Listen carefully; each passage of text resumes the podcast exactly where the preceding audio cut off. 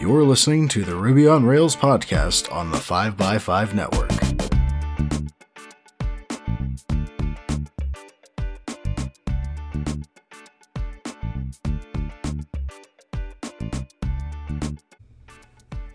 You're listening to episode 369, and I'm your host, Brittany Martin. Konnor Rogers is a software developer for Veue Incorporated. He is also the creator of Snowpacker, and he has a deep love for open source. Welcome to the podcast, Konnor. Hi, thank you for having me. Uh, greetings from my basement because the kids are still asleep. well, thank you so much for recording in the morning with me. Now, Konnor, I am super interested in this because I know it's quite interesting. What is your developer origin story? So, my developer origin story is um, actually so I started immediately out of high school. I joined the army and I became a medic there, and I worked in EMS for seven years while um, being in the army as well in the army reserves. And then um, actually, what ended up happening was I was right after I got my paramedic license. I was talking to some friends. They're like, "Oh yeah, you know, I've been a software developer. I do this, this, and this." I'm like, I was starting to get tired of my job, and I was like, you know what? This sounds cool. I could I could do this in my spare time. I have some extra time while I'm at work, so I started coding in my free time in January of 2017, and then. Um, I started off with Java. It was through some um, like a like an open source boot camp almost um, through a university. It was just an open source course that anyone could take. I went through that and I loved it. I moved on to the Odin project, uh, which is like a Ruby on Rails focused version of an open source um, course, and then I just fell in love with it and just kept going and probably about six months ago, I got my first job with Hampton actually over at uh, Veue Incorporated, and uh, here I am now, um, just continuing to keep going. I love the tenacity behind your story because I see you on Twitter and you work so hard and you are so included in the community, and I'd love to see more people like you, Konnor. What's also missing from that story is when I started, my oldest son was one years old, and then um, I also had another son uh, two and a half years ago. So I have a five year old and a two and a half year old at home, which also uh, added a little extra time to getting that first job because it it's really like you had to make time to put in coding. Like there was no way to like, oh, I'll just do it when I feel like. Like you, you had to like chunk out portions of the time. Yeah, you must be incredibly driven to be self taught that way. So before we get into the real topic of why I brought you onto the show today, I'd love to ask what the story is behind your GitHub handle. So I made my GitHub handle. It's Paramagic Dev, and like I have like, like my Discord handle is Paramagician. It's just all play on like the fact that I was a paramedic, and like I didn't realize people use their actual names when using their GitHub account, and like now I'm like, oh, maybe I should have just used my regular name like everyone else. But you know, here we are now, and I have like 150 repositories, so I'm not gonna change it now. It's too much effort uh, invested into that account. I totally agree with you. We have eight developers at work, and only two of us have fake names. And you know what? I'm committed to my GitHub handle, which is regular lady. So I totally understand that. So, Konnor, as a self professed backend developer, what is a front end bundler? So, I think the important thing to talk about when we get into front end bundlers is why do they exist, first of all. So, the reason a front end bundler exists at all is if you go back to HTTP one, um, every request you make to the server for an asset would make a whole new HTTP request. So you were, you know, you could potentially just overload a server on asset requests, or you'd wait forever for your assets to load. So the way people got around that was they made these bundlers that would essentially push everything together into one request so you only made one asset request. Now, things are changing as of HTTP2 where you have uh, connection multiplexing where you can, you know, concurrently request multiple assets and on top of that, each new asset request won't won't do a full HTTP HTTP request because it's it has that multiplexing, so it doesn't do the full handshake because it's like, oh, we recognize this, we already know, we already know this person, we don't have to do the full thing again. Um, so that's why the front end bundlers exist. And then as to what they are, I, I try to think of them as doing four things. They do they handle concatenation, so they push everything together. So like let's say you had a um, an API on the back end that had four redirects to it, right? every it takes time to get to each redirect. What the bundler will do is you want to bring all those redirects into one and just figure out what that final end path is. So that's part of the concatenation is we don't want all these redirects. We just want to know what we need right away. And then on top of it, we're also pushing everything together so that we only have one request. Um, the next thing they'll handle is uh, minification. So like they take all your JavaScript and like turn it into like single letter variables and remove white space and remove extra lines and you know just make make it as small as possible so that people have to download less. The next thing it'll handle is uh, transpilation. So like let's say you're I guess the easiest way is let's say there's a feature in uh, Ruby 2.7 they introduced pattern matching and let's say you're on Ruby 2.6, so you can't use pattern matching. What the transpilation will allow you to do is essentially import a polyfill, which will let you use that pattern matching even if you're not on the correct version. And that's kind of what these front end bundlers allow you to do is to use unsupported features so that you know you, you can use this unsupported feature but you don't necessarily need to have it available in the browser um, and then the final thing they'll handle is asset handling so if you look at like the official JavaScript spec, I know people are so used to just like importing an SVG in a JavaScript file and like it just works. You actually can't do that in regular JavaScript. You have to have a bundler handle that for you and turn that SVG into a usable format for you that you can then, you know, do whatever you want with. And that's like the that's like the high end overview of what bundlers do for you. Thank you so much for explaining all that. I absolutely had no idea that t- transpilation was a thing. So we'll definitely include a note in the show notes because I'm fascinated with that concept, and that's such a cool example of what you could do with it. So, what was the experience for front end bundlers and Rails before Webpacker? So, prior to Webpacker, they had what's called the asset pipeline. It actually still lives in Rails. Um, Rails 6 projects will ship with both Webpacker and the asset pipeline, otherwise known as sprockets.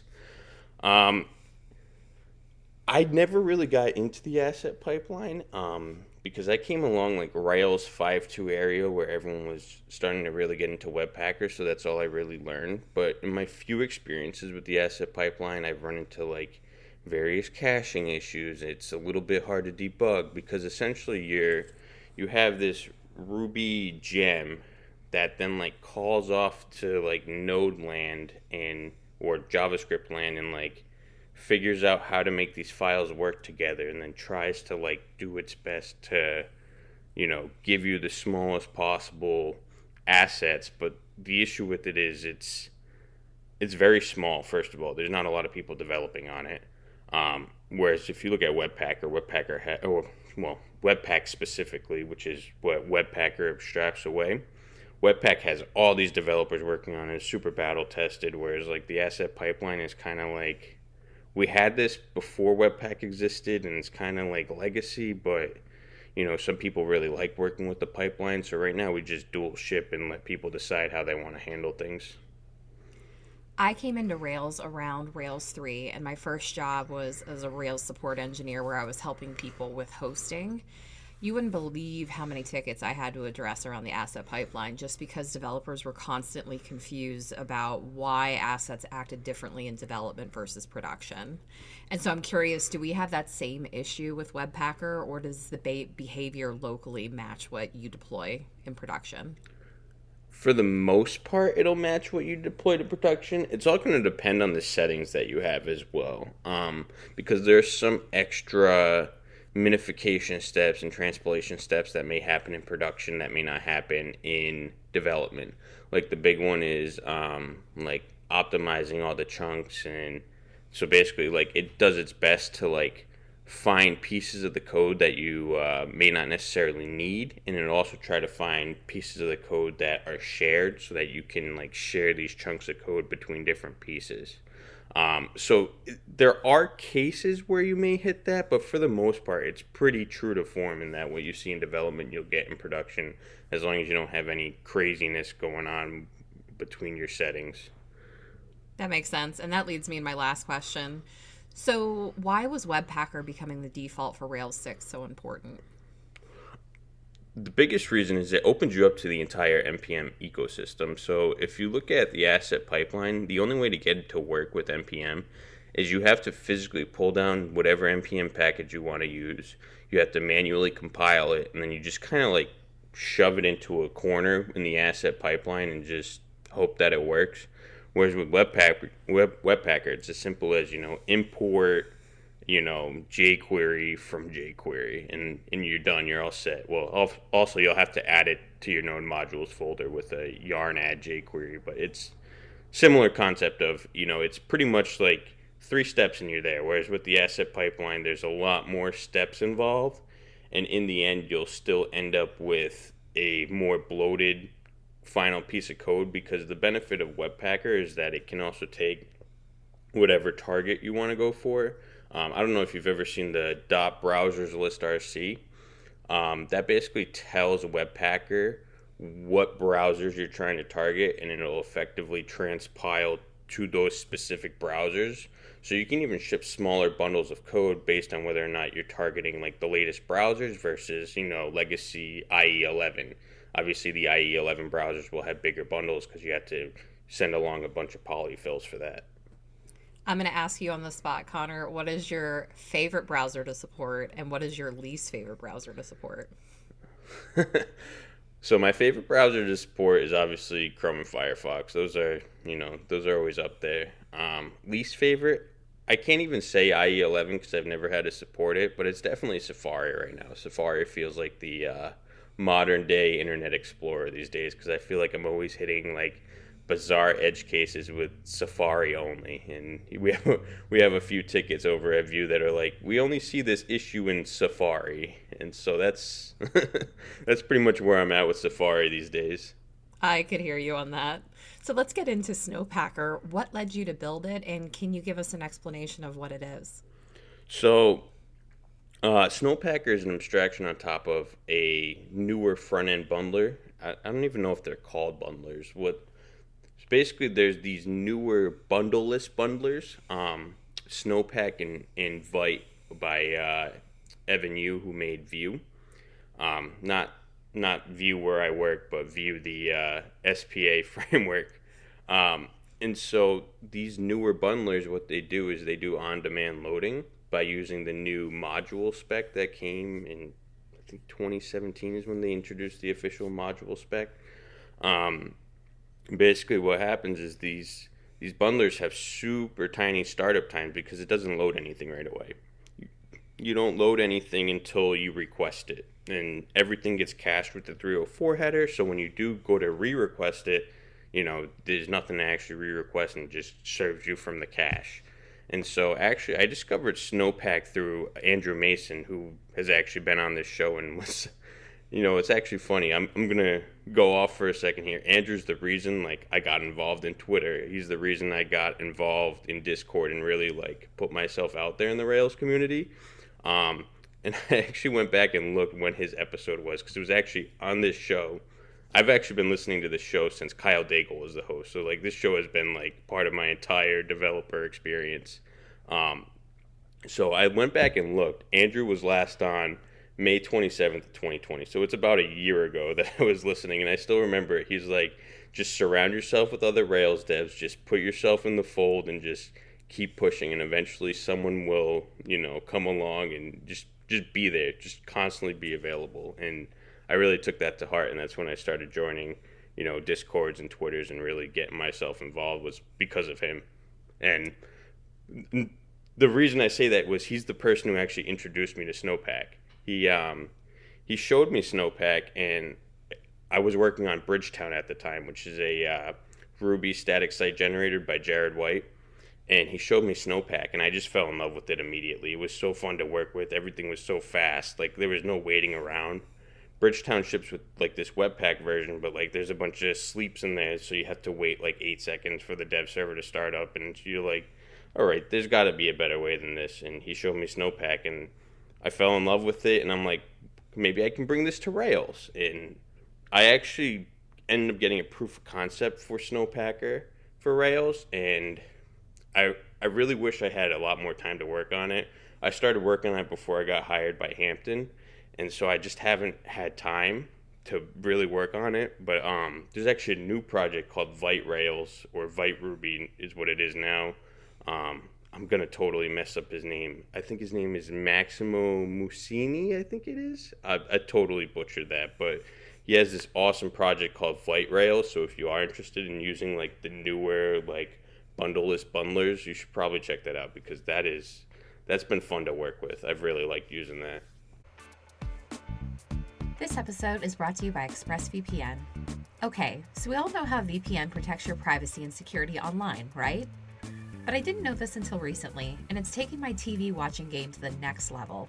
You can use a VPN to unlock movies and shows that are only available in other countries. Over the weekend, I used ExpressVPN to binge Taskmaster on Canadian YouTube. It was so simple. I just fired up the ExpressVPN app, changed my location to Canada, refreshed YouTube, and that's it. See, ExpressVPN hides your IP address and lets you control where you want sites to think you're located. You can choose from almost 100 different countries, so just think about all the Netflix libraries you can go through. There are hundreds of VPNs out there, but the reason I use ExpressVPN to watch shows is because it is ridiculously fast. There's never any buffering or lag, and you can stream in HD no problem. ExpressVPN is also compatible with all your devices phones, media consoles, smart TVs, and more so you can watch what you want on the go or on the big screen wherever you are.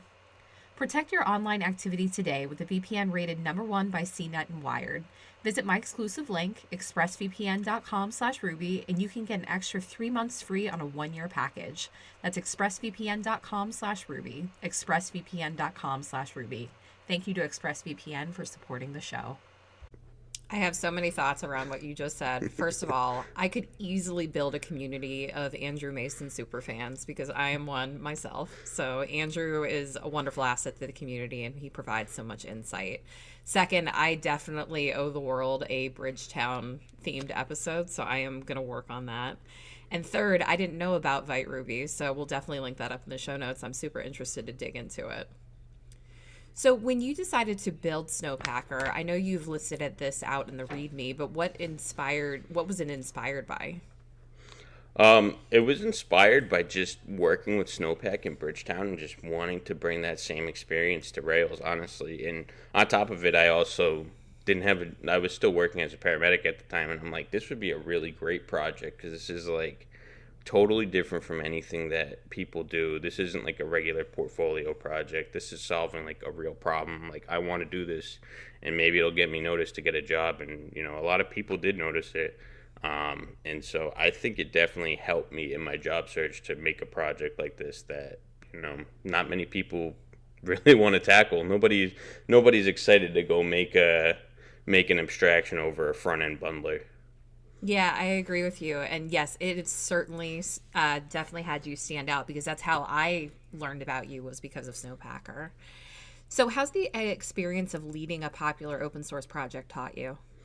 Uh, it's taught me how much work and maintenance go into open source projects. Honestly, like there's there's there's a lot of work that goes into making things work right. There's a lot of things you have to constantly be updating, um, and it, it it it takes a lot to make a really good open source project, and mine's not even that popular. So I can't imagine what the popular ones must look like and how much maintenance goes into those because it, it really is a lot of work. What is the future of the project? You mentioned obviously you're quite busy, you have a family, and you have a great job. So, you know, would you ultimately like to see Snowpacker continue to progress? Would you like to watch what happens with Vite Ruby and possibly lend some ideas to it? Like, what would you like to see happen? Ideally, I would love to keep going with Snowpacker, but there's also a lot of other things that went into making it. I also had to make a uh, full. I had to make a full Rollup setup, which is another bundler similar to Webpack. I had to make a full Rollup setup to bundle everything from Snowpack because at the time Snowpack didn't support bundling. It does now through ESBuild.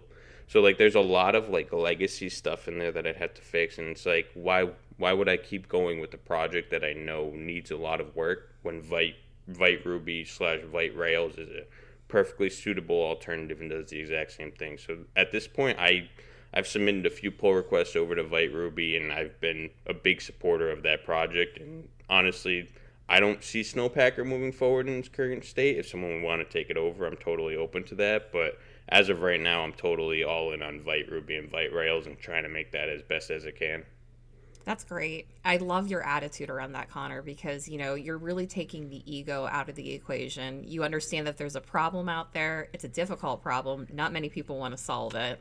And so if you can identify a project that's up and coming, that's doing something not quite exactly what you're doing, but something that's tackling the same problem. I my next question was to ask you how listeners can support the future of the project, but it really sounds like you would recommend that they they check out Vite Rails. That's exactly what I have in my notes. Actually, I, for that question, I, I said don't support it. Go check out Vite Rails. Honestly, I love that. So, as I ask all of my guests, Konnor, what are your thoughts on the future of the Ruby and Ruby on Rails communities? Well, this is a loaded question considering everything happening with Basecamp this past week. But um, overall, I see a bright future for it, honestly. Um, I think a lot of people are moving away from Node. I don't know if you've seen, but like Nate Berkopec and um, Justin Searls, who runs the Standard project, they both said that they've seen a huge drop off in support for for node projects and everyone's been moving towards ruby for startups. So i think there's a there's a bright future ahead and it definitely seems like all the big companies like uh, Shopify and everyone else, they're all they're all moving heavily in towards how can we make Ruby better. And I think there's a very bright future for Rails because it solves a very big issue for people of how do we deploy a web app, how do we do it quickly, and how do we do it with a mature, stable framework. I agree. So if you had to do it all over again, it, you started with Java and then ended up in Ruby. Do you think ultimately that was the best path for you? I think ultimately, yes. Java gave me some great fundamentals to work with and showed me, you know, just how hard the de- developer experience can be, and Ruby showed me how much easier it can be. So I think it's always important to have that little bit of uh, struggle before you get to the easy stuff. I sure agree with that as well. So, Konnor, how can listeners follow you? Uh, you can actually follow me on Twitter. Um, it's my last name, Rogers, followed by my first name, Konnor, K O N N O R. Um, and then also on GitHub, Paramagic Dev, and yeah, that's pretty much it. I'm not I'm not too out there on social media, but I'm I'm pretty active on Twitter. So yeah, just follow me, and you know that's that's it. Fantastic. Konnor, I want to thank you so much for coming onto the show and sharing your story. It's so important that listeners hear about how self taught developers who have tenacity really can be successful. So it's so important to get those stories out there. And also, thank you for all your work on Snowpacker and really unbundling what it's like to work with a front end bundler. Thank you so much for having me. I appreciate it. You've been listening to the Ruby on Rails podcast on the 5x5 network. Subscribe to us on iTunes, Google Play, or wherever fine podcasts are downloaded to stay in the loop on Ruby on Rails and open source software. While you're at it, please leave us a review and thank you for listening.